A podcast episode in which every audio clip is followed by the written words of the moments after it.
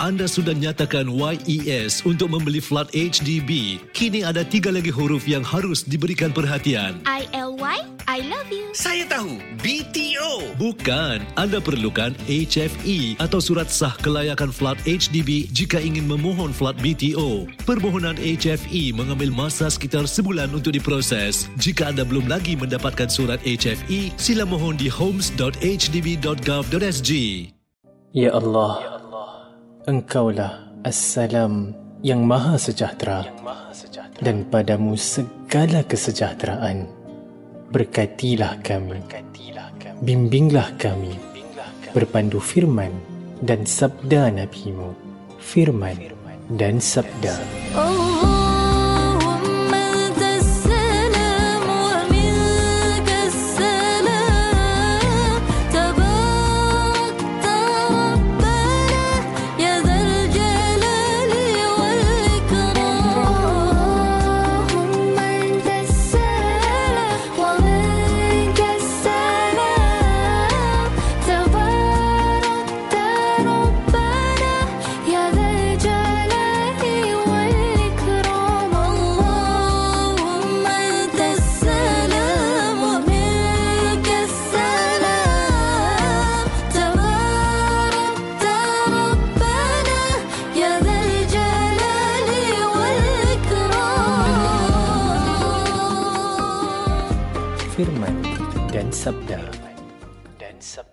Allah memerintahkan kepada hambanya agar sering berdoa. Semoga segala doa dan permohonan kita dimakbulkan Allah dan semoga rahmat Allah sentiasa mengiringi kehidupan kita. Amin ya rabbal alamin. Firman dan sabda.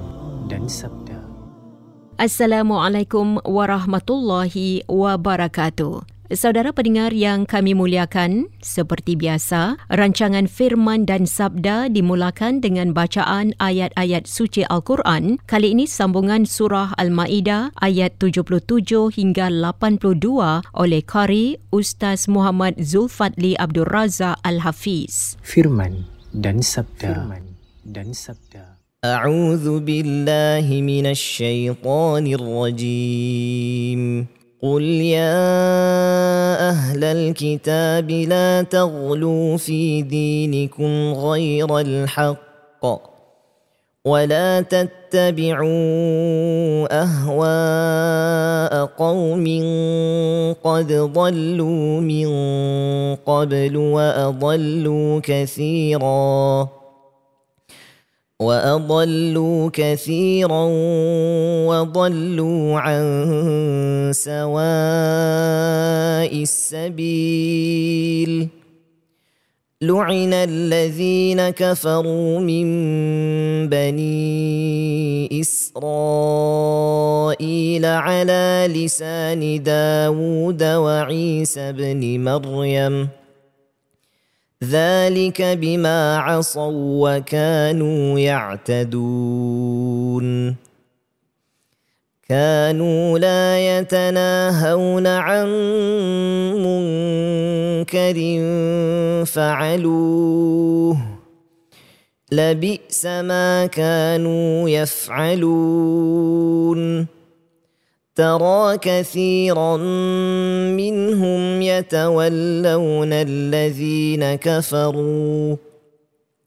لبئس ما قدمت لهم أنفسهم أن سخط الله عليهم وفي العذاب هم خالدون.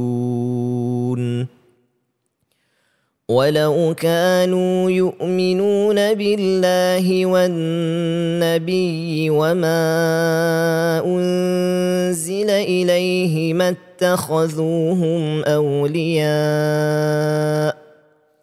ولكن كثيرا منهم فاسقون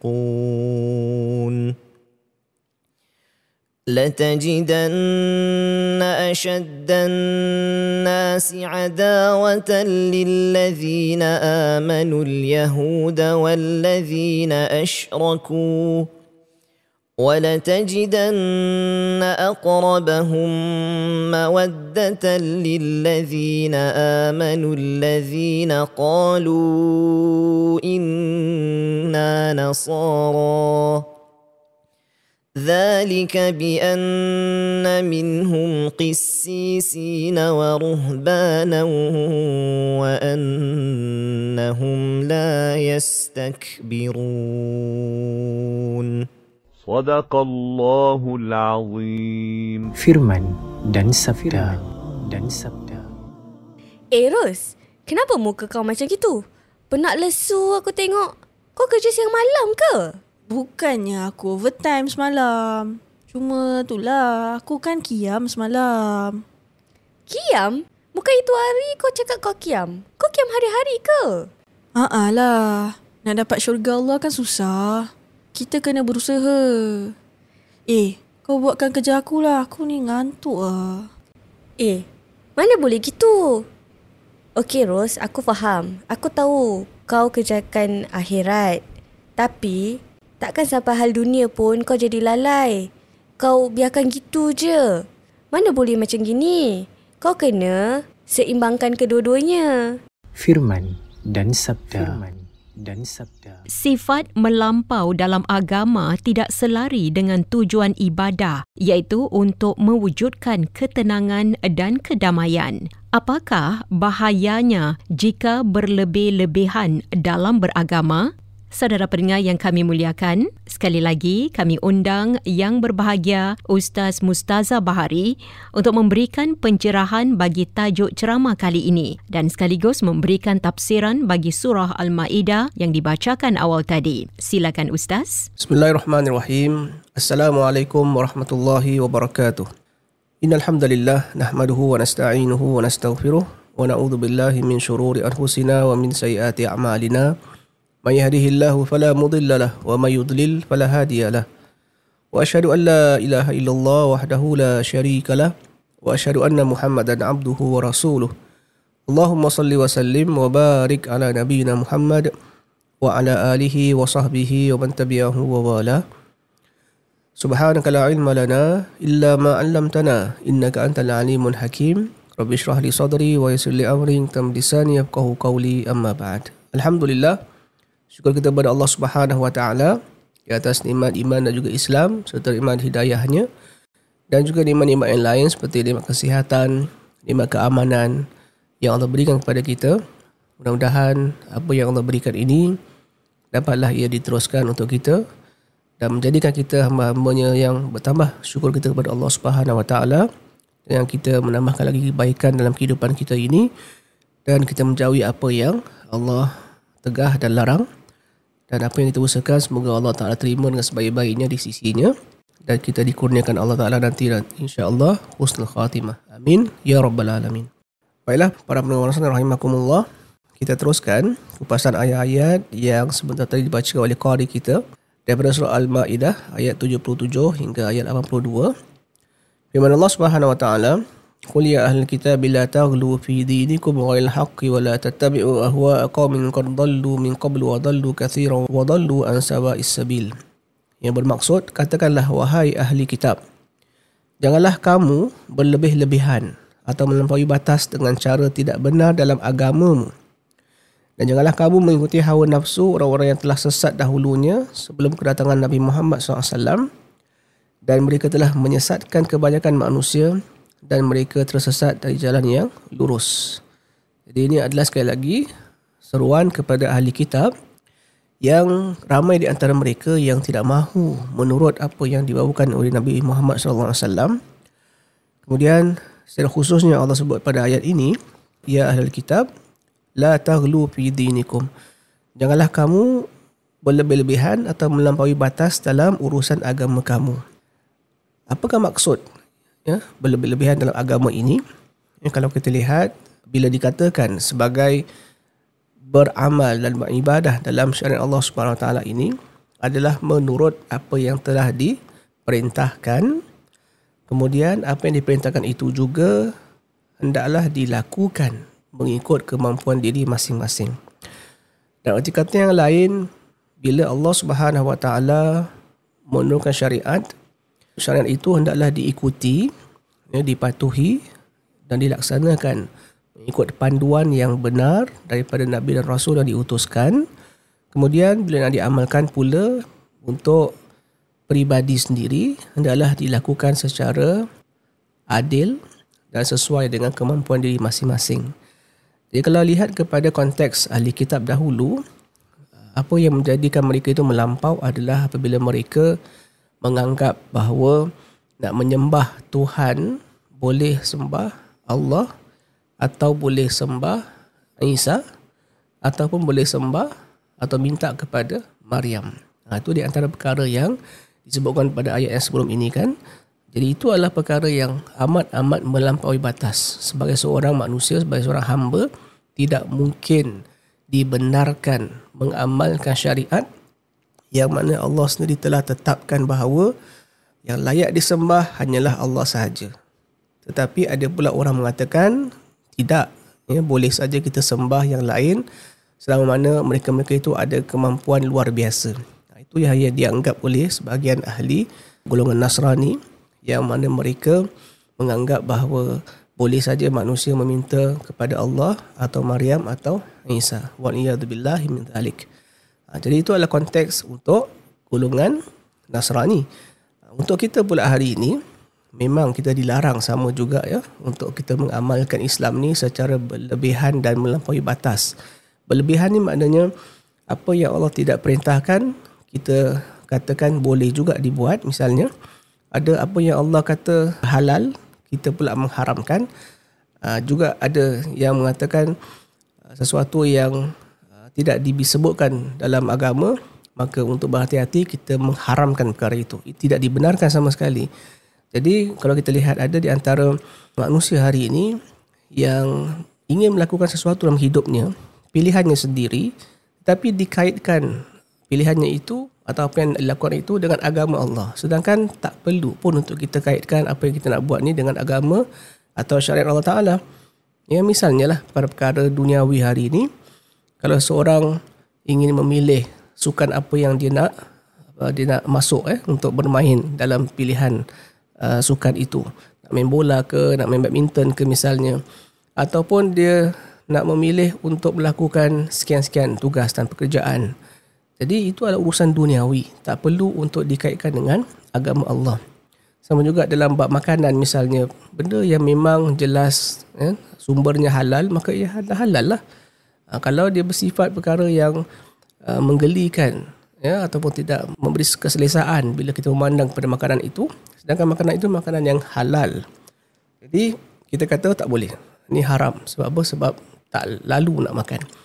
Ha, ini contoh. Contoh di mana kita meletakkan hukum Allah itu untuk diri kita tetapi sedangkan Allah tak sebut pun perkara itu sebagai perkara yang haram ataupun Allah tak kata benda itu halal pun ya, jadi ini di antara perkara yang perlu kita berhati-hati ya sebab kita tidak mahu membebankan diri kita menjadi seorang muslim yang mana Allah meringankan banyak perkara untuk kita kita pula membebankan memberatkan dengan urusan-urusan yang tak sepatutnya lah kita kendalikan dengan cara begitu. Ya, jadi uh, melampaui batas dalam bab, agama ini Nabi pun telah sebutkan dalam sebuah hadis Nabi kata halakal mutanatti'un. Nabi kata telah binasalah orang yang uh, melampau-melampau ya, terlalu keras dalam melakukan perkara yang berkaitan dengan ibadahnya. Dan kita lihatlah banyak juga di antara sahabat Nabi SAW dahulu cuba untuk melakukan ibadah yang melampaui atau melewati kemampuan diri. Ada di antara mereka yang uh, contohnya tak nak makan, tak nak minum, nak puasa terus. Ada yang di antara mereka yang tak nak tidur, nak qiyamul lail terus. Ya, ada yang tak nak bernikah, ya, nak nak bujang terus supaya dapat fokus beribadah katanya. Jadi bila Nabi SAW dengar, Nabi menegur dengan tegas. Nabi kata, aku adalah di antara orang yang paling bertakwa kepada Allah, paling takut kepada Allah. Tapi aku juga makan minum dan aku berpuasa. Aku juga ya, uh, tidur dan aku juga bangun malam aku juga bernikah dengan wanita.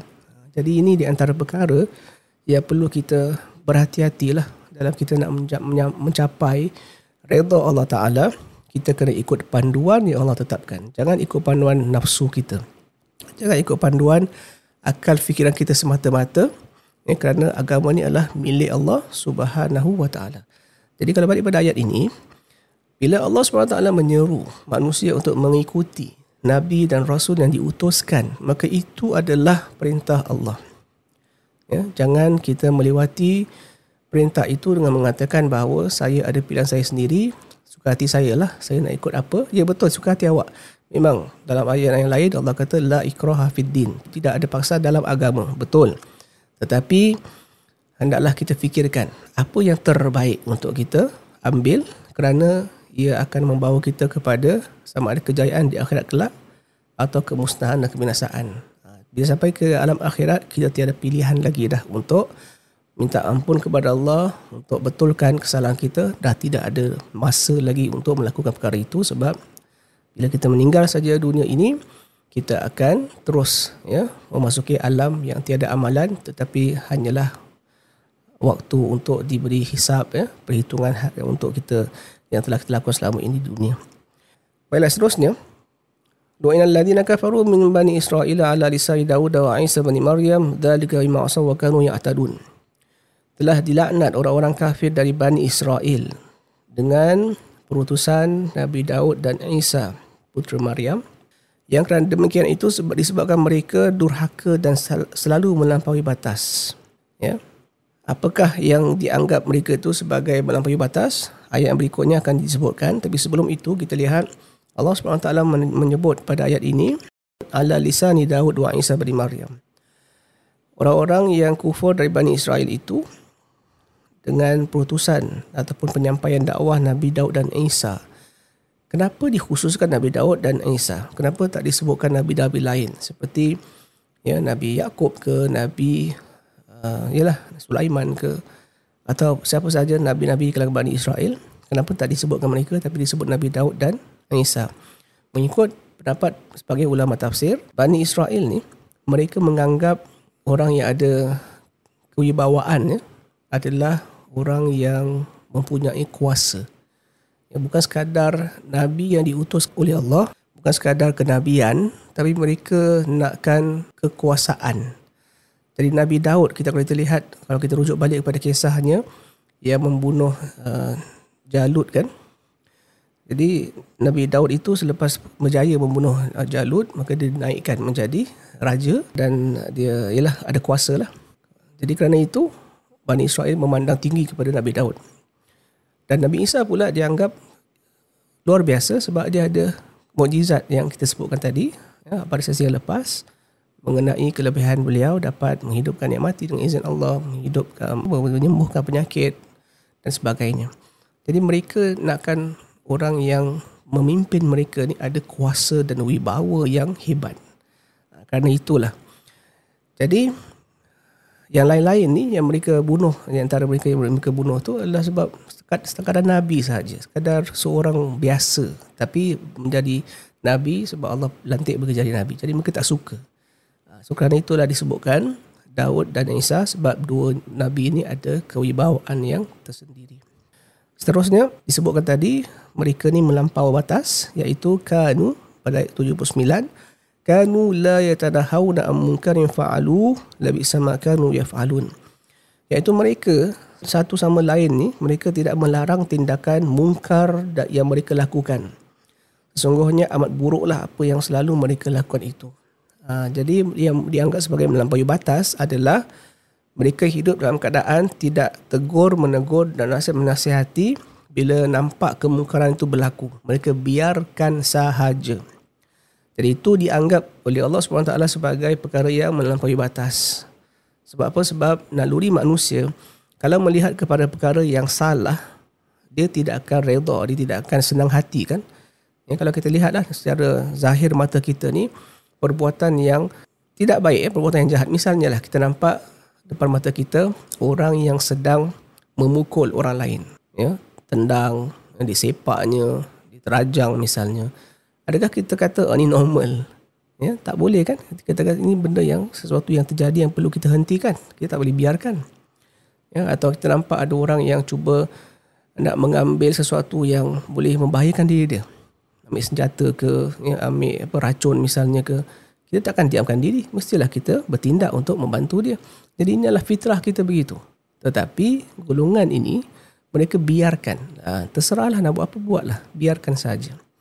Jadi itu mengakibatkan banyak perkara-perkara yang bertambah rosak dan bertambah buruk keadaan ya, orang-orang yang hidup di dalam keadaan seperti itu. Terusnya, perkara yang disifatkan sebagai melampaui batas adalah ayat berikutnya tara kathiran minhum yatawallawna alladhina kafaru labi sama qaddamas lahum anfusuhum an sakhitallahu alaihim wa fil adzabihum khalidun. Kamu melihat kebanyakan dari mereka saling tolong menolong dengan orang-orang yang musyrikin. Ya, golongan musyrikin sesungguhnya amat buruklah apa yang mereka sediakan untuk diri mereka iaitu kemurkaan Allah kepada mereka dan mereka akan kekal dalam siksaan Allah Subhanahu Wa Taala.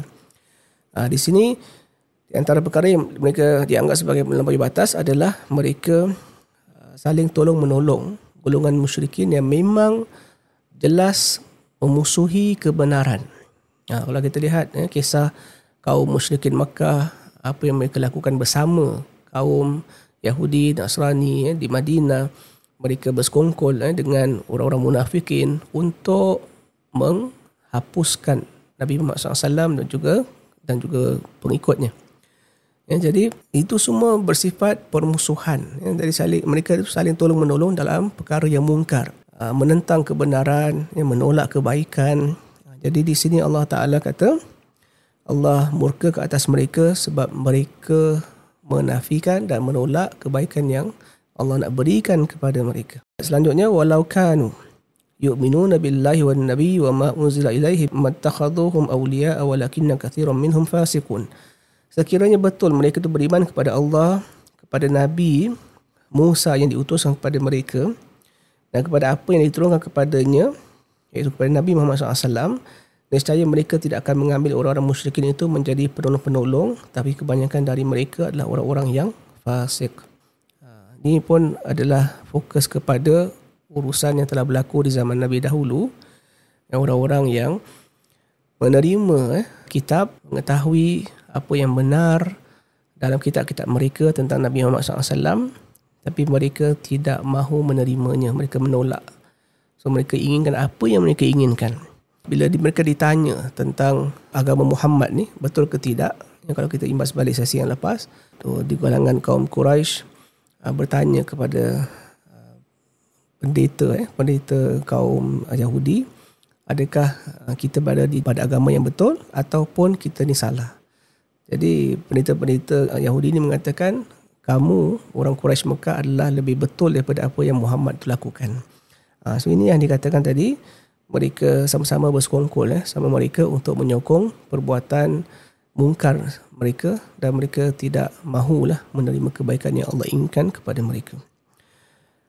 Seterusnya, la tajidanna ashaddan nasi adawatan lil ladzina amanu al yahud wal ladzina asyraku wa la tajidanna aqrabahum mawaddatan lil ladzina amanu alladzina qalu inna nasara dhalika bi anna minhum qissisina wa ruhbana wa annahum la yastakbirun.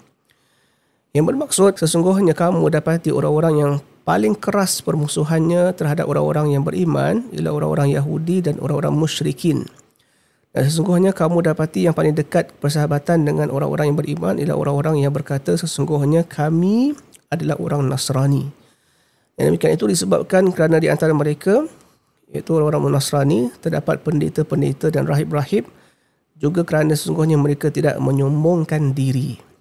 Okey, ayat ini ada kisah di sebaliknya lah. Maksud yang dikatakan di sini sebagai orang yang keras permusuhan dan disebut secara eksplisit, secara jelas al-Yahud, eh, orang Yahudi. Walladin asyraku. Para ulama tafsir mengatakan ini adalah di zaman Nabi dahulu. Ya. Yang memang jelas kita lihatlah bagaimana Nabi berurusan dengan Bani Qainuqa, eh, Bani Nadir, Bani Quraizah yang telah memungkiri janji mereka dengan Nabi SAW dan mereka memang terus bermusuhan dengan Nabi SAW. Jadi nampak jelas kan, mereka itu menentang eh, dengan keras. Dan juga orang-orang kafir Quraisy di Mekah lah. Okay. Kemudian di sini disebutkan yang paling dekat dan menyayangi kaum muslimin adalah orang Nasrani. Ha, siapakah dia? Siapakah mereka? Ulama tafsir mengatakan ayat ini terkait dengan Raja Najasyi di Habasyah. Apabila perutusan Nabi SAW sampai kepada Najasyi di Habasyah, kemudian dibacakan ayat ya, oleh Sayyidina Ja'far. Sayyidina Ja'far ni wakil lah untuk menyampaikan, menjelaskan apa itu Islam. Ya. Jadi dibacakan beberapa ayat daripada surah Maryam. Dan Najasyi ketika itu adalah beragama Nasrani mengikut pada ajaran Injil. Ya. Maka bila didengar ayat-ayat daripada surah Maryam itu, maka mereka menangis. Najasyi menangis dan pendeta-pendetanya pun menangis sama. Kenapa? Sebab apa yang disebutkan dalam Al-Quran itu benar-benar menepati apa yang mereka pelajari daripada kitab Injil. Ha, jadi itulah pujian itu diberikan sebab Najasyi dan pengikut-pengikutnya khususnya di kalangan pendeta-pendeta Najasyi itu adalah golongan yang jujur kepada Allah. Ya, menerima kebaikan yang memang mereka tahu. Ya, pada akhirnya akan datang seorang nabi yang yang di, perlu diikuti jadi apa yang disampaikan dalam Injil itulah yang jelasnya sama apa yang dibacakan oleh Ja'far daripada surah Maryam. Ha, jadi kerana itulah Allah SWT memuji mereka. Mereka ni adalah golongan yang dekat dengan kaum muslimin sebab mereka ingin mengamalkan ya, apa yang disampaikan dan diturunkan kepada mereka. Ha, jadi kerana itulah Allah memuji mereka. Jadi para ulama tafsir mengatakan ayat ini terkait dengan kisah dahulu untuk hal kita hari ini. Wallahu alam kita pun tidak mengetahui siapakah yang benar-benar ya jujur sebagai Nasrani ke ataupun adakah semua orang Yahudi itu memusuhi orang Islam hari ini ke. Wallahu alam. Cuma kita dah sebutkan pada sesi yang lepas iaitu kita telah diberi pilihan Allah Taala untuk menilai mana yang benar, mana yang batil, mana yang betul, mana yang salah, maka itulah yang kita perlu ikuti baiknya dan kita tinggal yang buruk dan uh, batilnya. Allahu a'lam bishawab insyaallah jumpa lagi di lain siaran. Assalamualaikum warahmatullahi wabarakatuh. Waalaikumsalam warahmatullahi wabarakatuh. Semoga penjelasan daripada yang berbahagia Ustaz Mustaza Bahari bermanfaat dan dijadikan pedoman serta pengajaran. Saudara pendengar yang dimuliakan, anda boleh mendengar semula rancangan firman dan sabda di warna ini setiap hari bila-bila masa dan di mana saja anda berada menerusi podcast sama ada di Spotify ataupun Millicent. Anda perlu muat turun aplikasi Spotify atau Millicent, kemudian pilih podcast dan cari dari firman dan sabda. Semoga intipati rancangan ini penuh bermanfaat untuk kita semua insya-Allah.